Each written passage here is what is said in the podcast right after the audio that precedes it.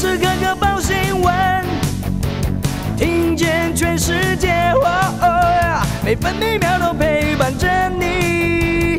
全世界 news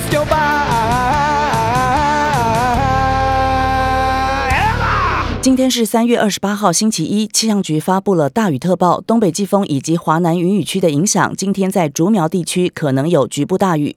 东北季风以及华南云雨区东移的影响，中部以北以及东北部地区天气比较凉。台湾中部以北地区以及澎湖、金门有阵雨或雷雨，中部以北地区可能会有局部大雨。南部东半部地区以及马祖也有局部短暂阵雨。在台南以北东半部，包括了绿岛、蓝屿沿海空旷地区以及澎湖、金门、马。祖容易有八到九级的强阵风。今天白天各地气温：北部十六到十七度，中部十八到十九度，南部二十二到二十六度，东部十八到二十四度，澎湖十八到二十一度。美股上周五涨跌互见，道琼工业指数上涨了一百五十三点三零点，收在三万四千八百六十一点二四点；标普五百指数上涨了二十二点九零点，收在四千五百四十三点零六点。以科技类股为主的纳斯达克指数下跌了二十二点五四点，收在一万四千一百六十九点三零点。费城半导体指数下跌了七点三八零点，收在三千五百二十五点三三七点。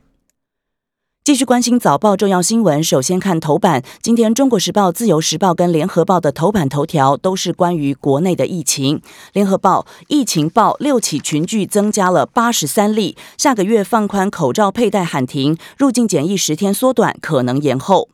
本土疫情多点爆发，昨天新增八十三例本土个案，分别来自六起群聚，这是去年六月二十七号以来的最高本土个案数。昨天另外新增一百二十例境外移入个案，单日总数破两百例，创下去年六月中旬以来最多纪录。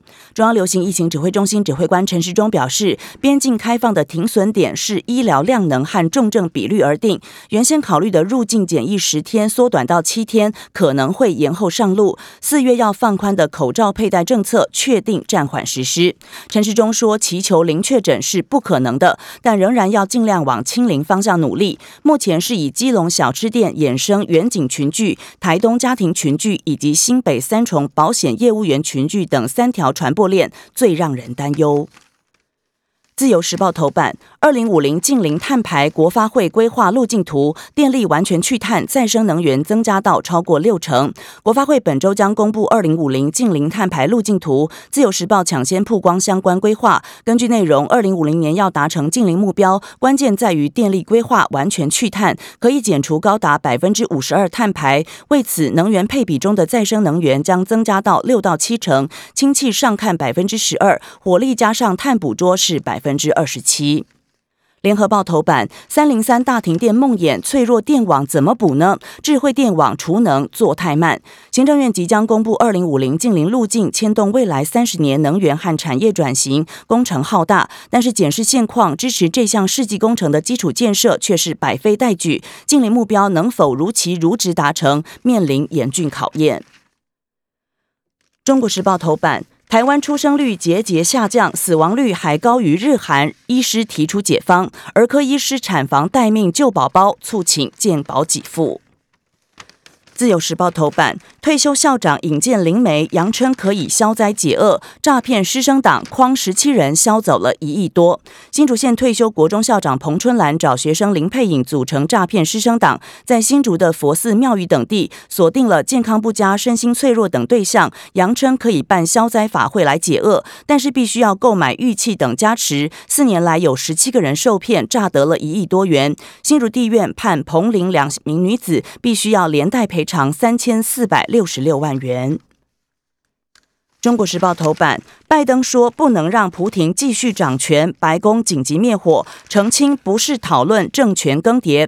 克里姆林宫反驳说，总统是人民选出来的。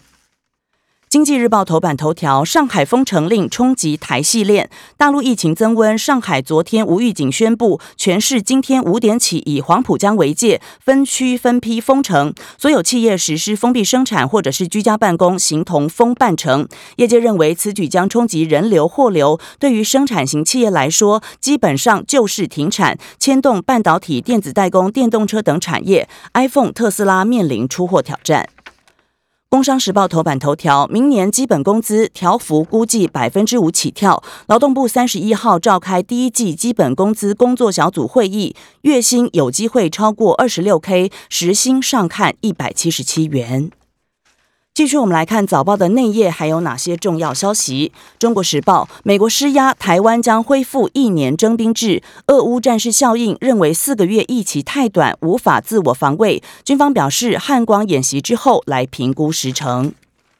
联合报。预警情资暴增，海空移防反斩首，保护正副元首富安专案启动，调整大台北防空地面兵力，回应两岸风险加剧。民进党立委林淑芬日前在立法院质询时，要求国安局应该启动保护正副元首的富安专案。根据证实，国安单位搜获有关于富安专案的军事预警情资，去年数量是前年的三倍之多，因此去年起国军就启动专案，调整大台北防空地面兵力，以回回应两岸地。缘政治风险加剧，疫情的消息。联合报：基隆染疫警员烧出了封记案，由女性作陪赴小吃店，不假外出深夜饮酒，变成防疫破口，将会就责。中国时报专家建议三段四级新冠病患分流，陈时中坦言完全零确诊不可能，但努力清零。医界呼吁避免医疗量能遭到压垮。本土疫情昨天新增八十三例本土个案，创下去年六月以来新高。外界关心疫情再起是缩短居家检疫期和防疫松绑所导致。指挥官陈时中表示，境外移入阳性率高，通常在集中检疫或落地裁剪就可以检查出来，不会对防疫造成太大影响。但是他也坦言，完完全全零确诊是不可能的。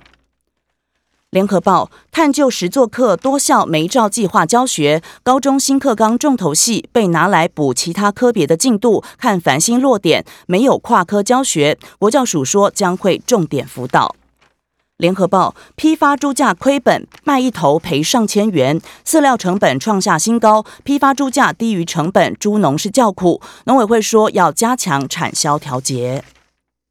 联合报四月电价涨不涨？两派角力，调涨派建议只涨大户，工商团体支持冻涨，审议会最快在今天定案。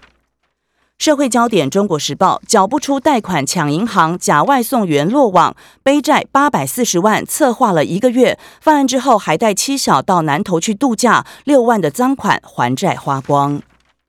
国际两岸焦点来看到，《自由时报》乌军吹反攻号角，俄军弃械仓皇逃。乌克兰最重大斩获，夺回了托斯提耶纳、苏米等大城周边的村庄也收复。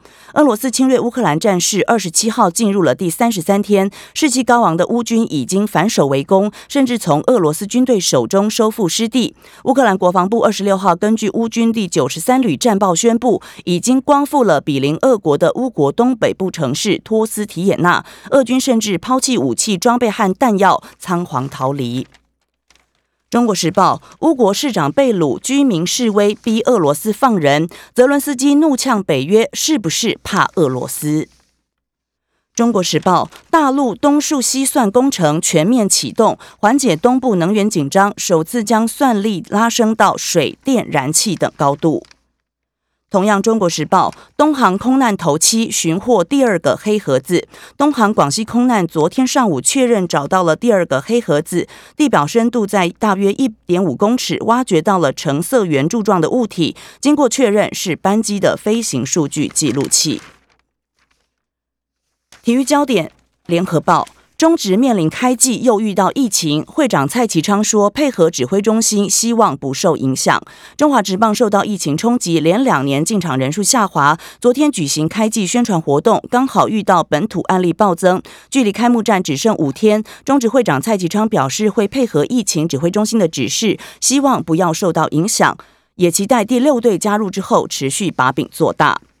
自由时报。中职第六队教练团有谱，传出由刘东阳来出任领队。排球消息，联合报：企业排球台电连六年包男女双冠，这是队史第十二冠，加上台电女排压下了台北金华队，台电连六年包办了气排季后挑战赛的男女双冠。高中排球联赛消息，自由时报报道：风商王者归来，十一冠傲五零，台中。男排的霸主丰原高商上一季挑战八连霸铩羽而归，今年卷土重来，在冠军战强碰内湖高工，最终是以三比一获胜，抱回队史第十一座冠军，重返荣耀，也成为高中男子甲组最多冠的队伍。以上新闻由戚海伦编辑播报。彩节目都在 News 九八九八新闻台 Podcast。我爱 News 酒吧。